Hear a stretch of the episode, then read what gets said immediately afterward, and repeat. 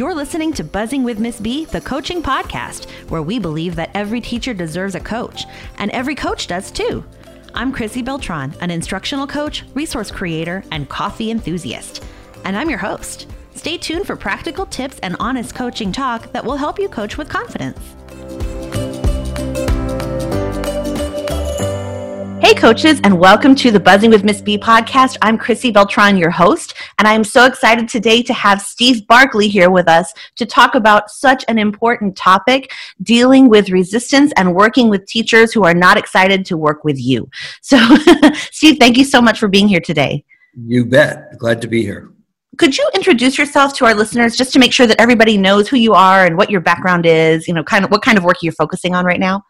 Um, well, I have uh, I've been working in the area connected to coaching for about 35 years, and um, I entered teaching in a rich coaching environment before that word was at all being used. So I, I did my undergraduate uh, uh, student teaching in an experimental program where I student taught for a whole year in a laboratory school in a classroom that had a master teacher, two student teachers, a graduate intern, and visiting professors. Oh, wow.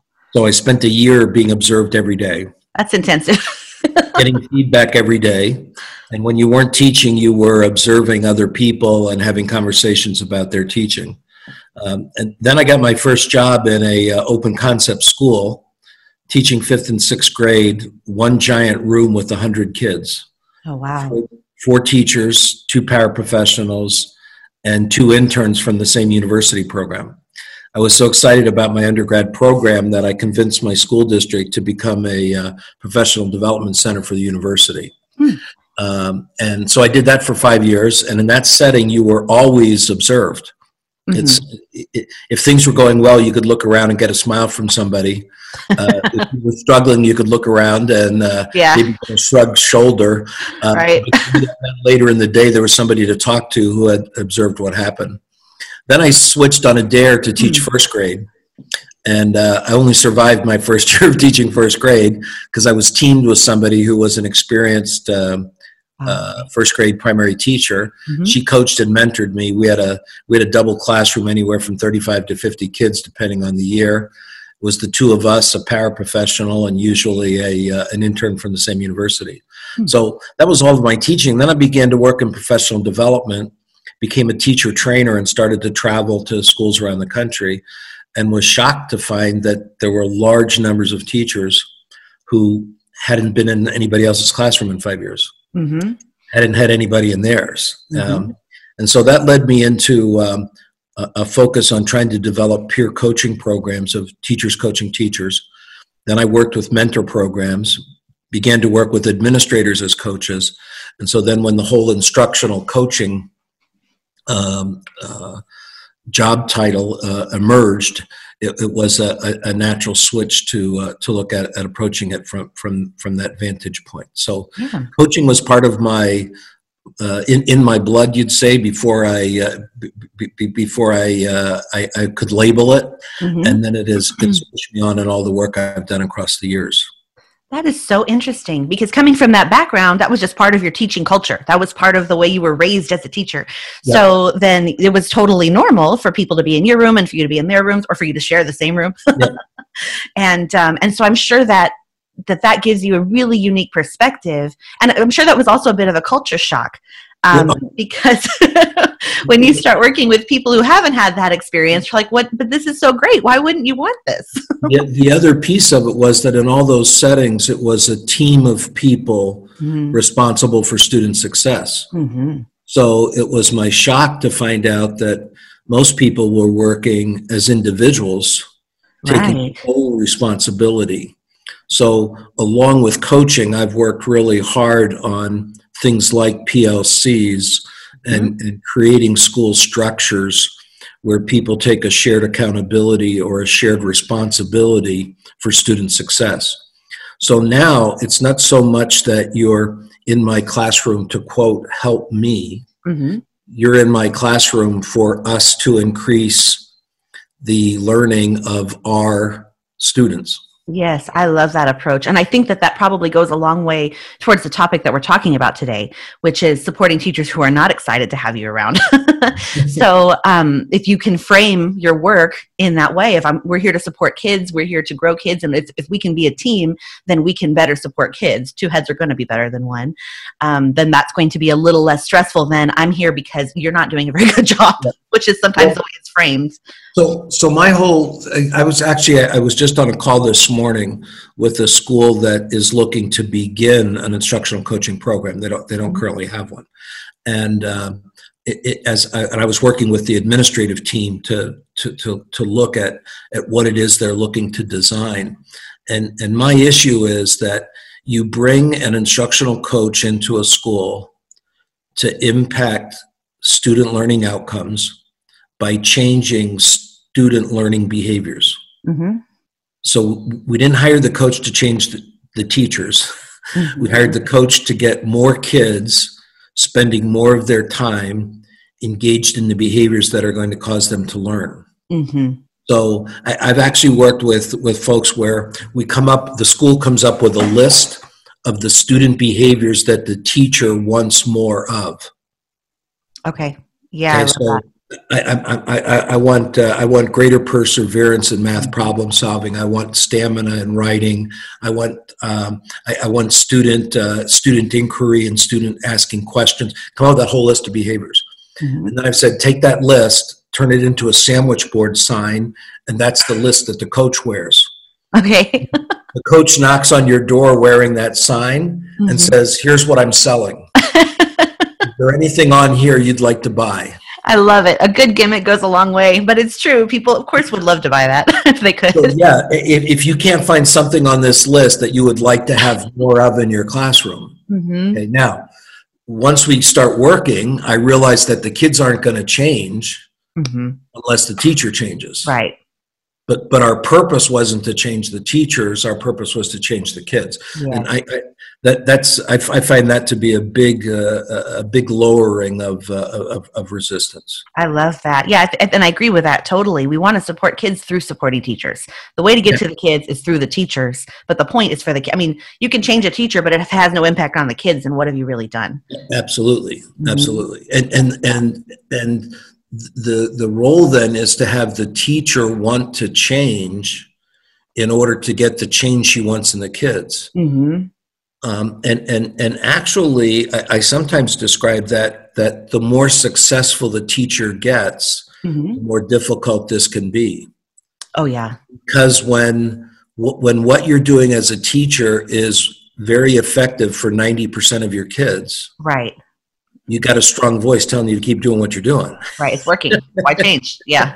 But yeah. but but when you as a teacher tell me, uh, actually one of the one of the qu- ways I like to phrase the question to, to the teacher is, talk to me about a student for whom you're working too hard. Mm, interesting. And the teacher will look at me and go, well, what do you mean? Well, mm-hmm. you're investing a lot, mm-hmm. and you're getting an insufficient return in in student success from what you're investing. That, that's a great spot for you to want to want to work with a coach. Yeah. So I'm not questioning and challenging that you're doing anything wrong. Right. You're telling me that you're looking for more from that uh, from from that student, and um, and, and that can be what we're tackling as a uh, as as a coach. That's a great start. I love that. It's, it does lower the inhibitions because it, it acknowledges that people are working really hard and that they are trying and they've tried to figure something out and something is not clicking here, but it's not because they're not doing their jobs. It's not because they're not trying to work with that child. That's beautiful. So then how does I mean we've talked about a lot of I like the culture here. Really you're talking about how to create this culture of coaching and how to approach the coaching work. How does relationship building factor into that resistance in working with individual teachers or lack of resistance? Like what can we do? well, to, to me the, um, the the the the big relationship piece is on my honoring you and your goals. Mm-hmm. So one I, I, very often and so I, I, was here in the early days of coaching uh, one of the first videos produced on coaching had uh, jim knight Joellen Killion and myself Mm-hmm. The three of us were, were in the video. And kind of a surprise to everybody, the three of us hadn't met each other yet. Okay. They come out and, and taped us uh, taped us uh, individually, and that was right at the time that uh, that Joellen uh, wrote her piece on um, on coaching light and coaching heavy, mm-hmm. and uh, a lot of coaches were taking time to build relationships by coaching light. Right. Um, so they were doing all these helpful things for teachers. Mm-hmm. And what Joellen realized and caught early on was uh, it, it, ended up creating a problem because teachers began to define that that's what the coach was here to do. Right. The coach was here to work for me. Okay. Right. yeah.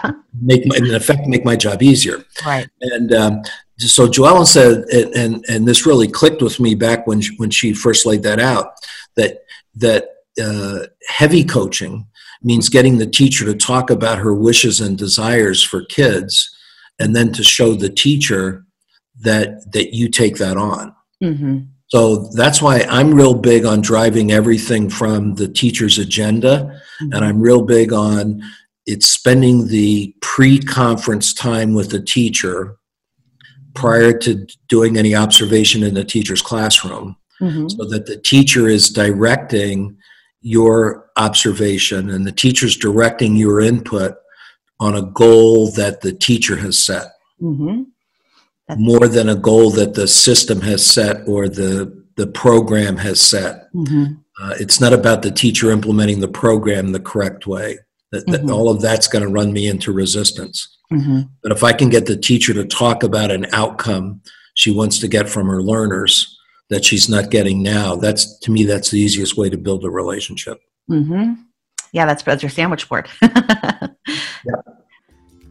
So, if you're thinking about how to approach working with resistant teachers and you're um, you're really kind of struggling about with how to get started, I have a really great opportunity for you, and it's free. I want you to go to buzzingwithmissb.com slash episode 55. That's capital E episode 55. And you can actually sign up for the Resistant Teachers Challenge. And this will help you in five days plus one. The last day is a fun one. Uh, it will help you to do something different every single day to help you actually reach those teachers who have pushed back against your coaching support. So I want you to think about um, what you can do to work with these teachers every day and it'll give you a tangible action and it'll give you a handout and a worksheet tells you exactly what to do. Every day get a little video that really teaches you something that's going to help you move those teachers from resistant to collaborator. And so that's where you can get it. Buzzingwithmissb.com slash episode 55 check it out today and you will have um, something different to try tomorrow which is what we all need So, what are some reasons? You kind of mentioned one um, that teachers might be resistant to coaching support. Uh, one of them might be like that we're trying to force them into a program or a specific mode of teaching, and that they're not on board with that. What else could be happening there? Well, it's a it's a historical fix-it mentality. Mm-hmm. Um, I I wrote years ago. Um, if you have a mentor program uh, and you don't have a peer coaching program. Mm-hmm then you're sending a message to people that when you arrive here and you're new and you're weak and you're beginning, then we have people assist and work with you. Mm-hmm. And and and once you prove that you can survive on your own, right? The way doesn't that make sense? You yes. know, yes. teacher, you, you've done a great job. Next year, we'll let you teach at the end of the hall and totally ignore you. Right. So uh, I, I, worked with a I worked with a school that was trying to define their mentor program as to how long it should last. You know, is is mentoring a, a one year program in eighteen months, two years, mm. and they finally came up with this phrase that I just loved. They said, "When the beginning teacher throws open the door of her classroom and says, "You may all come in," uh-huh. the mentor program is over." That's cute. so the job of the mentor mm-hmm. was to build the skill level and confidence and professionalism mm-hmm. of someone entering the, the profession to the point that they were ready to engage mm-hmm. in yeah. that professional dialogue to always be the awesome best that I can possibly be. That's great. That's a beautiful culture to create and cultivate. And I think it's so true. That's one of the things I've talked about on the podcast is if we just coach new teachers, if we only work with new teachers and teachers who are quote struggling, then what are then that clearly clearly says that we're just here to help people who are not who are, who are figuring things out and are, who are struggling and we're not we're not there to help every teacher grow, which is really, you know, I, I worked with a lot of schools in, on the implementation of their first instructional coaching program. Mm-hmm. And my first advice was the way you kick off the program, mm-hmm. coach and principal sit down, and the principal identifies five of the strongest teachers in the building. Mm-hmm. The principal goes out to those teachers and says, the uh, instructional coach asked me to identify a few of the strongest people in the beginning that she could start working with, and you came to mind. Would you mind working with her? Okay. You're not going to find many teachers turning down that option. Right. and, so, and so now what happens is is you start with that picture of coaching. What happened in way too many things is the instructional coach walks in the first day on the job and the principal goes, Thank God you're here. right. Yeah. I got three dying people in classrooms and you need to go work with them. Mm-hmm. And, and, so they, they went out to work with them. And meanwhile, the rest of the teachers around the school are going, Who's that new lady? And mm-hmm. somebody says, She's the instructional coach. What does she do? I don't know, but you see who she's working with. Right. they draw their own inferences there. Okay. And yeah. then and then two months later she's knocking on your door saying, Hi, I'm here to help. Right. And no thanks. I don't I don't Yeah. we don't want any. Yeah, yeah. you know. So it's it's it's really it's really the need to reverse that right from the get go. Which mm-hmm. uh, when I first started with this, I took it to the professional athlete and the performing artist. Mm-hmm if you think about a professional athlete, the further you go up in your career, the lower the number of players per coach becomes. Mm-hmm. So you're the further up in your career you go, you're getting more and more coaching. Mm-hmm. So when when I wrote my uh, when I wrote my first book, Quality Teaching and a Culture of Coaching, I said one of the things is that the strongest teachers in the school should be getting the most coaching. Mm-hmm. Interesting. Number one, they deserve it. Right. I've heard you. I've heard you use that that, that phrase. They, they deserve it. they do. Yeah. It, it, pushed me away from it. People were saying everybody needs a coach, and no, they don't need a coach. They deserve a coach. Mm-hmm. Yes, and, absolutely. And so, so your strongest teachers deserve that. Deserve that that coaching, mm-hmm. um, and um, and that's how you now model for people what what what coaching is about those strong teachers are constantly advancing in their career. Mm-hmm. They're working at extremely complex levels. So if you, if you think of a top rank athlete, you have one player who has several coaches mm-hmm. because their game is so complicated. Mm-hmm. They'll have a nutrition coach, they'll have an offensive coach, a defensive coach, a mm-hmm. strength coach. Okay. And so when, when you think of, of, of, of, high quality teachers they're trying to make 15 different things happen in their classroom all at the same right. time. So the idea that i could invite someone in who is going to zero in and, and pay attention to, to one element of that uh, becomes extremely important. Yeah. Yeah i love that metaphor or that, that analogy because one of my brothers is a uh, is a baseball coach and um, and he's been he, we talk about so many things and a lot of what we do really does line up you know it's interesting if you Absolutely. check out the content you know the strategies are very similar Absolutely. Mm-hmm. The uh, you're you're too young to uh, know this, but one of the first uh, one of the first pieces on coaching was by by uh, Bruce Joyce and Beverly Showers. Uh, it was called the coaching of teaching, Mm-hmm. And I think it appeared in 1980. And they interviewed uh, college football coaches. Oh, interesting. And mm-hmm. the article compares college football coaches to school district professional development people. Interesting. And and, and there's a line in there that I that I chose to uh, that I chose to uh, memorize because it was so powerful. Mm-hmm. Uh, they said the difference between teachers and athletes was that athletes know that with a whole lot of effort, practice, and time, they can make a small improvement in their performance.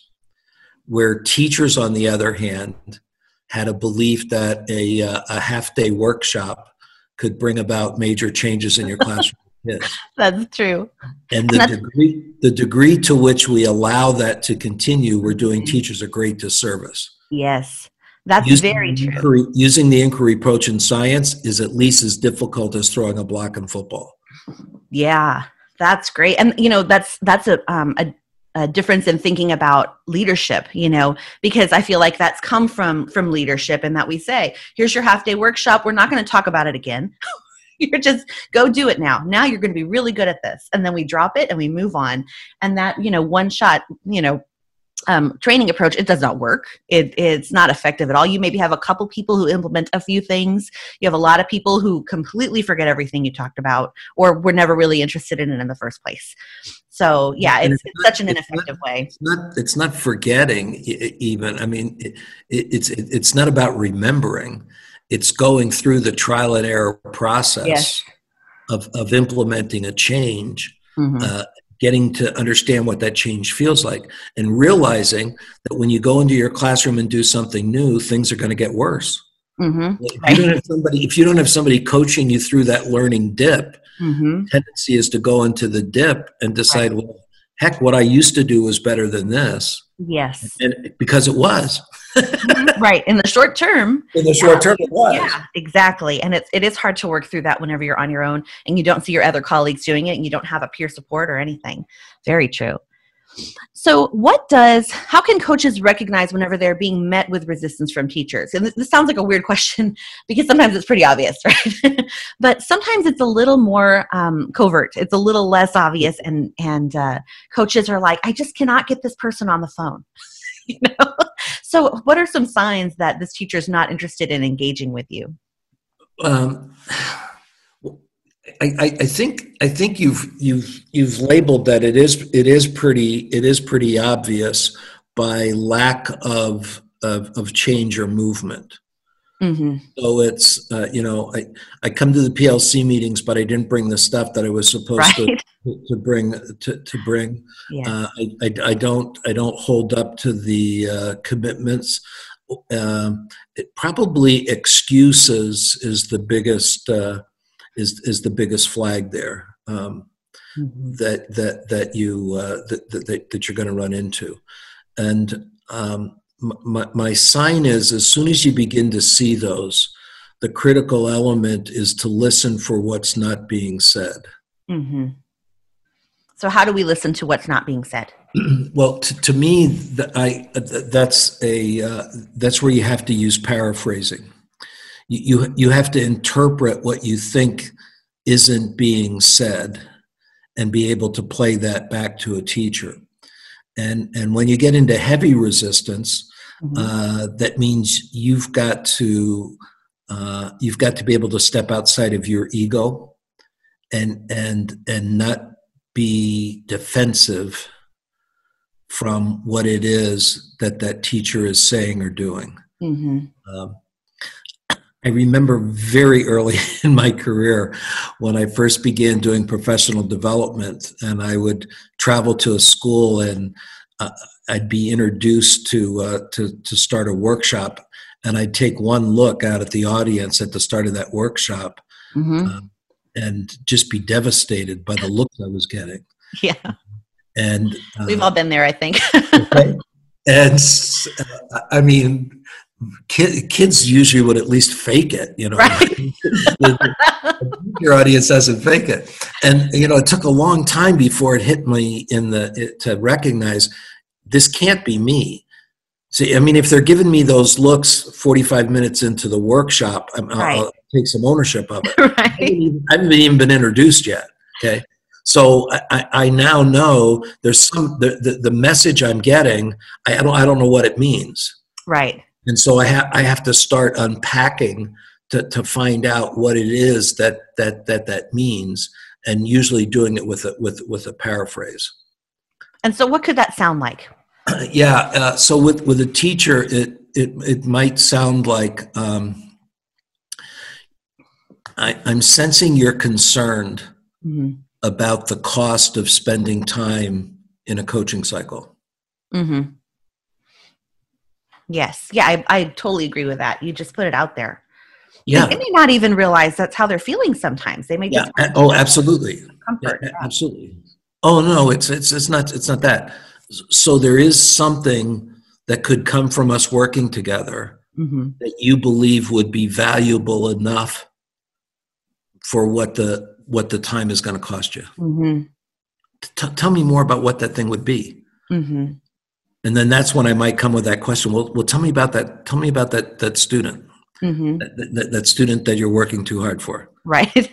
And, and I, I can begin to turn that around now to show that I, that I that I'm working on it from the from the teacher's vantage point. mm-hmm. Now, if if if it's more if it's more vocal, and the teacher presents it as what I call a a, a, a gripe Mm-hmm. or an excuse or a concern, Mm-hmm. um, I need to recognize that I can't coach from a gripe. Right. So I have to I have to be able I have to be able to come up with a goal because until we have a goal, I'm not coaching, I'm supervising. Right. Yes. If, if I'm in your classroom without a goal that you Mhm. want to achieve, I, I'm Mhm. supervising. Mhm. And that's not bad. I'm not, not saying that's a bad thing because sometimes people need supervision. Mhm. But I want to make sure I don't call that coaching. Right. And and uh, and and so the resistance from the teacher might be to being supervised. I think that's a pretty common resistance. Which is a Most people don't like it. Which is a different resistance from being Mhm. coached. Mm-hmm. Okay, Yes. and you know, in in my mind, the only time I want to supervise is when coaching is not being effective, Mm-hmm. because I can get, I can get a lot further. I can accomplish a whole lot more with coaching. Similar to working with a student. Once I have to use my authority with my student, Mm-hmm. I'm now taking step backwards that I have to earn back. Right. If I if I can coach my students rather than have to use my authority with my students, we're, we're going to move ahead further and faster. So Mhm. certainly the same thing is true. Thinking of a uh, thinking of a teaching staff.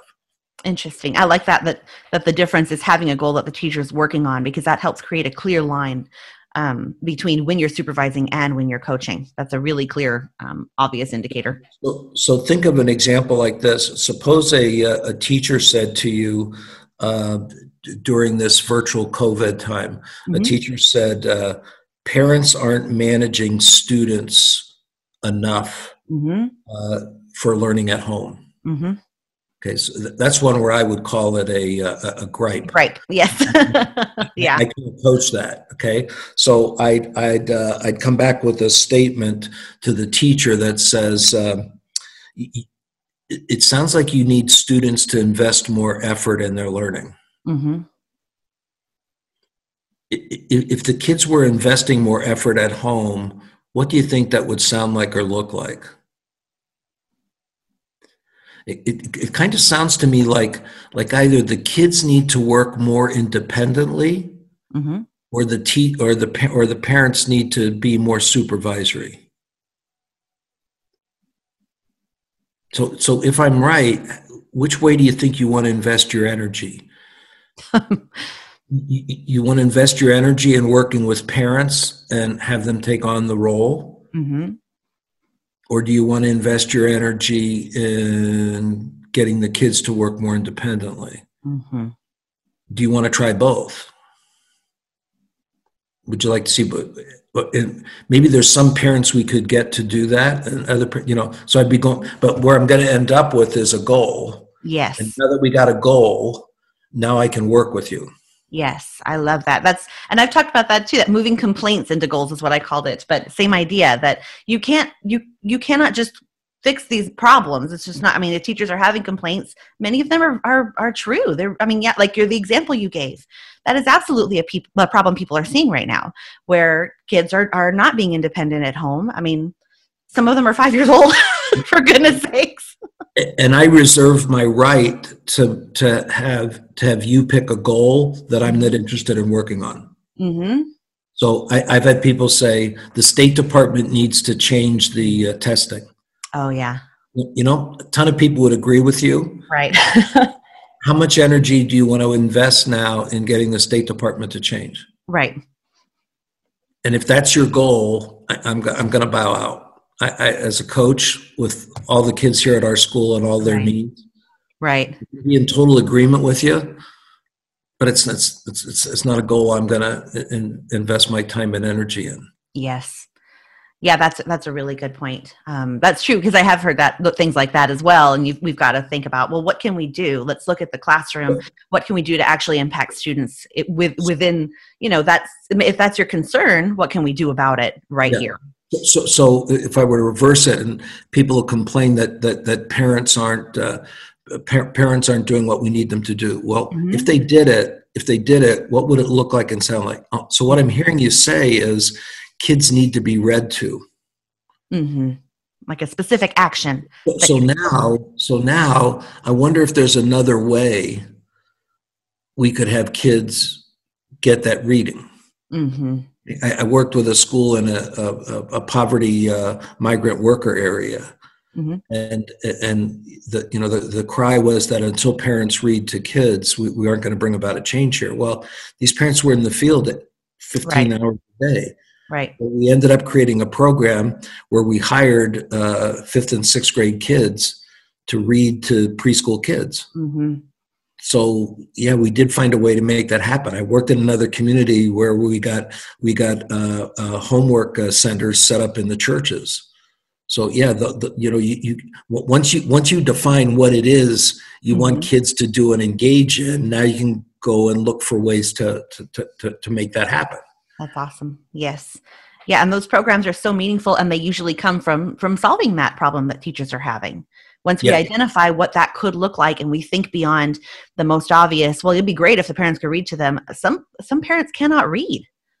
You know, when we're expecting things of people that they do not have, you know, those skills and then we're punishing children for not having those skills. So if we can think about, well, how can we get this to kids in a different way? And and very often I, I, work with with teachers where if that's if if the complaint is the parents aren't, mm-hmm. okay, that then then then a realization is then those kids need us to do something even more. Right. So now let's begin to explore what it is that that we that we are capable of doing. Mm-hmm. If, if if nothing's going to happen for the learner outside the school, mm-hmm. then the six hours they're here with us becomes ext- extremely yeah. extremely important. I've had that same conversation so many times. And and that's then what are we going to do here? The only people we can control are ourselves. We cannot control children. We cannot control parents. What can we do? What can we set up to solve some of these issues and create systems that are going to work? Um, because we cannot just we you cannot expect everyone to just do what you've asked them to do when that's not always going to work. And now the now the we is now the coach working as a partner with the mm-hmm. teacher. Yes. So when you change that gripe or concern mm-hmm. into a goal now we have something we can work together on and then that's what that and if we get other teachers who are interested in it too now as a coach i've built a team mm-hmm. i've got a team with a common goal that now has a reason to work together yes that's beautiful and that's how you create that culture that's awesome. So, one other strategy I've seen you shared, you shared your gripes to goals strategy. Another one I've seen is the supporting statement strategy. And could you tell us about how to implement that and what that looks like? Yeah, I I learned the supporting statement actually early in my uh, uh, in my teaching career, and the supporting statement is a way to respond to uh, to disagreement. So mm-hmm. when when somebody makes a statement that I uh, that I disagree with. Um, what I look to do is to find something in their statement that I can support. Mm-hmm. Okay, yes. and then, so the supporting statement comes in two pieces. In the first part of the statement, you you you find something in what they said that you can agree with, mm-hmm. and I'm looking for the strongest amount of agreement that I that I can come up with. Mm-hmm. And then in the second part, I give you uh, an additional piece of information. So uh, if we took that same example where uh, the um, the teacher says parents aren't managing students' uh, focus on learning enough at home. Mm-hmm. So if I was going to use a supporting statement, the first part of my supporting statement might be parents can have a really strong impact on students' investment in learning. Mm-hmm. Acknowledging that that's important and that it does matter and that's real. And mm-hmm. then my second part is some parents are currently overwhelmed Mhm. with pressures from the quarantine. Mhm. So it's the second part of my statement that I want you that, that, that might influence you. Yes. It's the first part of the statement that causes you to listen to me Mhm. because you're you're hearing a you're hearing an agreement. Mhm. The hardest part to learn is to make the two statements and not put a but in between. them. Yeah.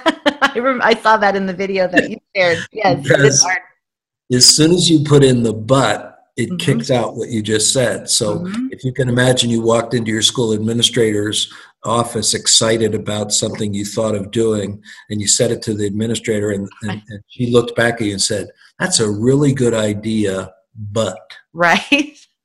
As soon as you hear the but, you know you don't want to hear what's going to come after the but. right. in, in my supporting statement, it's the most important part that I want you to be listening to. Mm-hmm. Uh, and and so, two strategies. Some people use a and mm-hmm. instead of a but. I I, try, I I I learned to use a period. That's a good way. So I make my first statement, and I actually bring my tongue against my teeth Mhm. to put the period there, Uh-huh. and then make my then make my uh, make my second statement. Mhm. I called the confer- I called the supporting statement an aggressive step backwards. Mhm. So somebody tosses something at you, and Uh-huh. instead of leaning into it, Uh-huh. take this step backwards, where you kind of spread your feet and and Mhm. plant yourself. I call, that's why I call it an aggressive step backwards. You aren't running away, but Mhm. you're giving the person some space, Mhm. and then in that space, you explain your thinking. Mhm. So you're not defending yourself; Right. you're explaining your thinking. Mhm. And the stronger you can make that first part, where they hear that you pulled something out of there. Now, the uh, uh, you know you- may reach a point where where all that you can agree, all, you- all the only part you can put in the agreement Mhm. is you you certainly have the right to that opinion, and I know that other people I I know that other people hold it also. Mhm. Now, I only use that when I'm when I'm you know when what they've said is so far out Right. but but generally uh, and and it's a belief system i work from 99.9% of the teachers you're working with really want what's best for kids Mhm.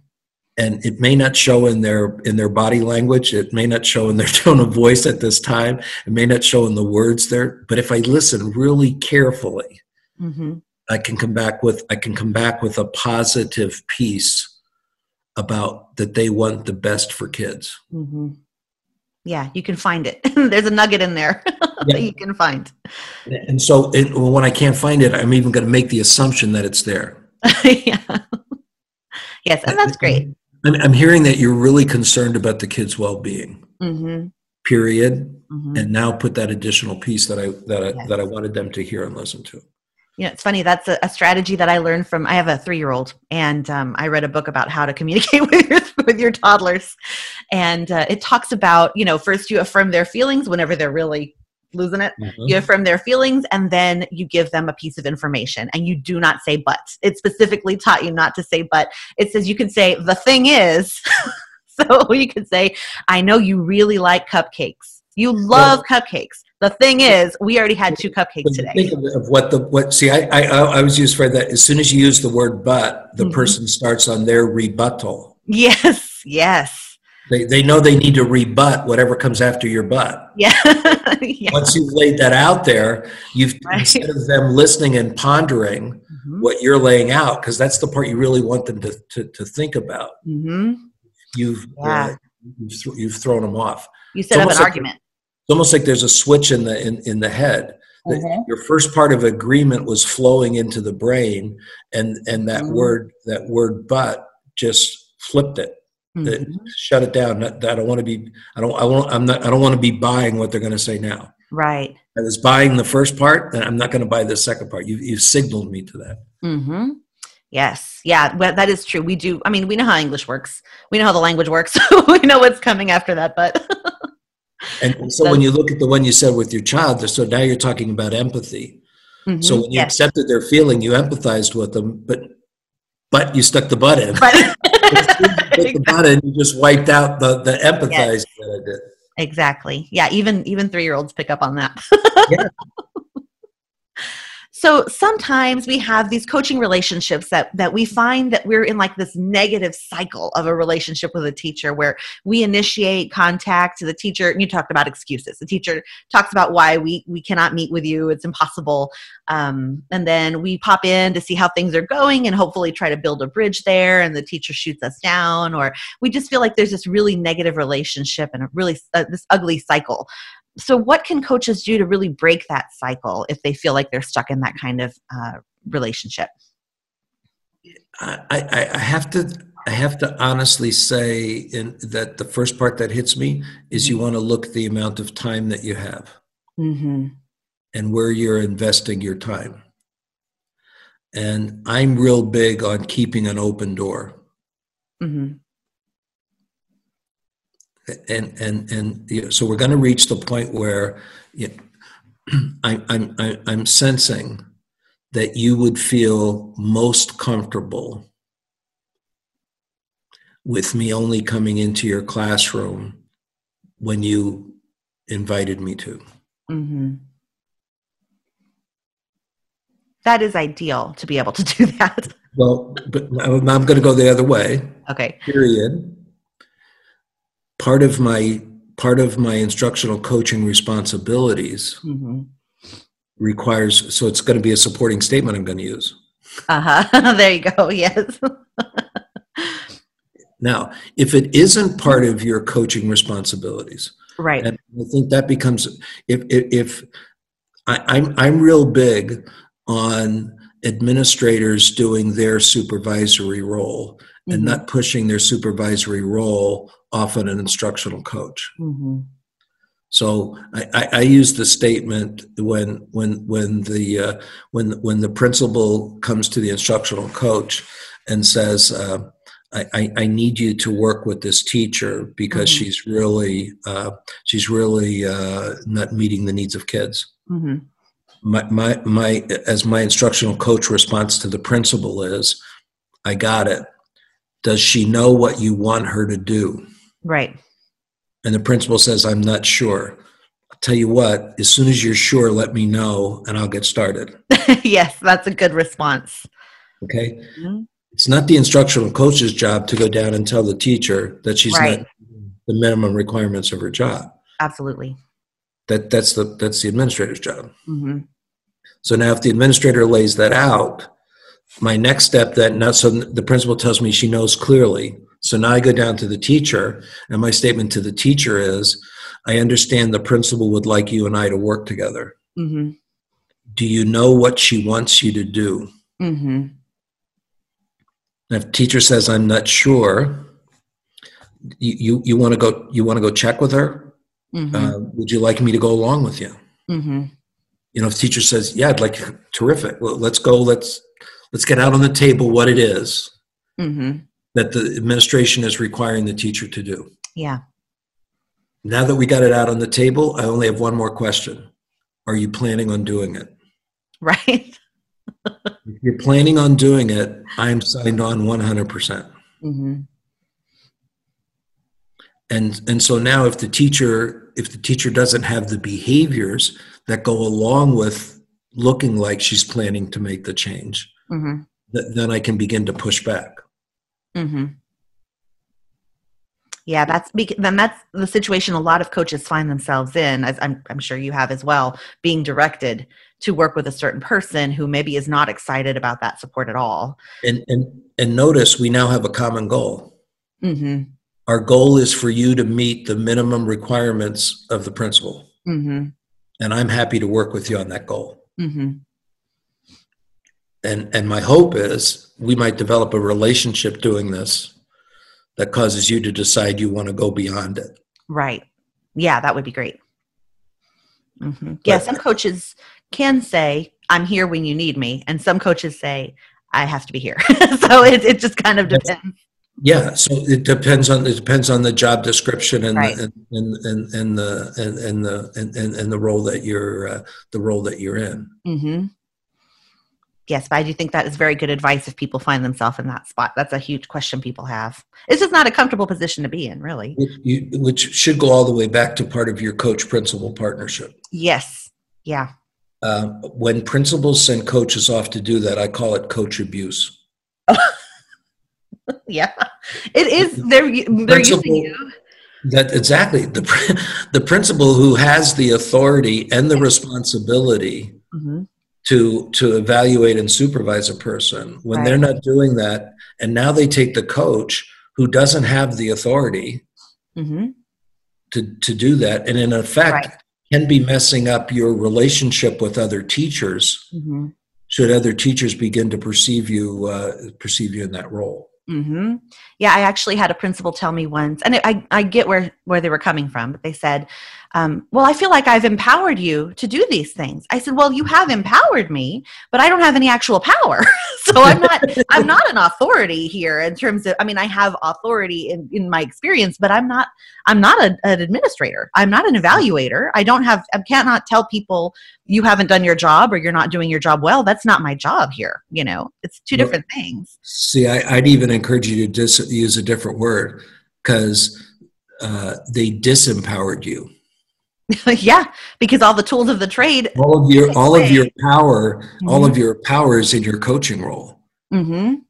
And and when they when they tried to force you to step into another role mm-hmm. where your where your trust that you're trying to get the staff to, to, to build to be to be vulnerable with you mm-hmm. all that work they, they they they took power away from you that and that's what i mean when i call when i call that coach abuse mm-hmm you're you're you're you're abusing the coach because she's working so hard to create those roles and those re, and those relationships. Yeah it is it is very difficult. And that sometimes and i do sometimes understand why some administrators are so reluctant to hold people accountable whenever that really is is their role and nobody else's. Well and, and because it's not a it's not a it's not no it's not fun. to play and they and they're dealing with the same struggle Mm-hmm. Uh, if, if, teachers perceive that the administrator overstepped his or her uh, uh, bounds in how they worked with that teacher, mm-hmm. then they've got to go back and, and build that build that uh, build that that relationship back.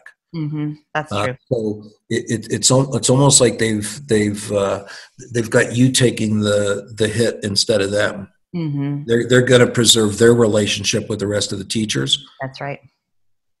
It's very true. I've seen that happen, and it's so frustrating. so, if coaches only walk away with one idea from this whole episode, what do you think it should be? When it comes to resistance, if you're feeling defensive, mm-hmm. shut up. that is so good. so, I, I describe when you're feeling defensive, you're mm-hmm. processing in your stomach. Mm-hmm. And your stomach is, a, is your stomach is a great tool for reading the environment and knowing what's happening. Mm-hmm. But it's not a good tool to figure out the right words to say. Right. No. So, so if, if if if that defensive feeling is there, know that what that's telling you is now's not the time to speak. Mm-hmm. That's now, a good piece of advice. that can be that can be just one step backwards. Mm-hmm. And eh, actually, when I describe that uh, as that my supporting statement is an aggressive step backwards, eh, part of that aggressive step backwards is I need time to think of the right words. Mm-hmm. And part of that time when I when I step backwards, I, I'm I'm actually shifting from what it felt like to what the appropriate response is for mm-hmm. for for for me to to, to give back uh, and and the teacher's resistance you know 99% of the time is not at you right yeah i agree with that and you need you need time to make that shift mm-hmm. to identify what it is that's causing the resistance mm-hmm. and and be able to to deal with that as a coach which is yes. kind of like dealing with it as a counselor. Mm-hmm. You, you, you, you kind of want to step outside the situation and look yes. at the situation with the teacher instead of back and forth at the teacher. Mm-hmm. Yeah, because whenever we're feeling defensive, we're putting ourselves in there and, and making ourselves part of the issue. Yeah. That's good good tip. Um, I think we've all felt defensive, so we can probably all relate to that. sure, we, we, all do. I mean, mm-hmm. It's a it's a feeling I can get from w- with my wife. Right. Yeah. exactly. And, and, and the same advice comes: if I'm feeling it, don't talk now. Mm-hmm. I, I, need I need to, to take a step or two. I need to take a breath or 2 mm-hmm. and move that from the feeling to up to the head here, where I can interpret it and and and and now deal with it. Mm-hmm. That's perfect. So, this has been so helpful. I know that people are going to walk away with a lot of really good concrete ideas and, and a good way of thinking about approaching their work with teachers. And so, for people to learn more from you, where can they find you online? Yeah, it's easy to find me at uh, barkleypd.com. So, um, because I've been at this a long time, I've been uh, doing a, a blog uh, 50 weeks out of the year for uh, over 12 years now and uh, I've been podcasting for uh, for two and a half years, uh, and uh, everything uh, works there on a search engine. So you can just take the topic of resistance or paraphrasing or gripes to goals, and if you uh, type that into the search engine, it'll take you to blogs or podcast. A bunch of videos there as well, and you can leave me questions. That get forwarded to me on the site, and I, I can get back to you. That's awesome. And yeah, your site is very extensive. It has a ton of good stuff on there. It's easy to find things. Thank you. Thank yeah. you. Well, thank you so much for joining us today. I really do appreciate you taking time to, to talk with us. I, uh, I appreciate the uh, I appreciate the invitation. All right. So, coaches, you heard it here. You know exactly what to do now to change those relationships that maybe aren't working out so well, and um, really to reframe the way that we're thinking about working with teachers in general, and especially working with teachers who are not excited to work with us. So, uh, next week, we will be um, talking with Lanisha Tab about evaluating resources with a cultural and anti racist lens to make sure that we are using resources that really um, help our children grow and meet the needs of our kids. And until then, happy coaching.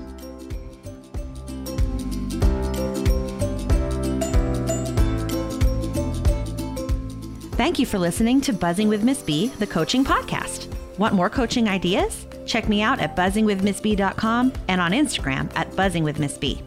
If you love the show, share it with a coach who would love it too, or leave me a review on iTunes. It's free and it helps others find this show. Happy coaching!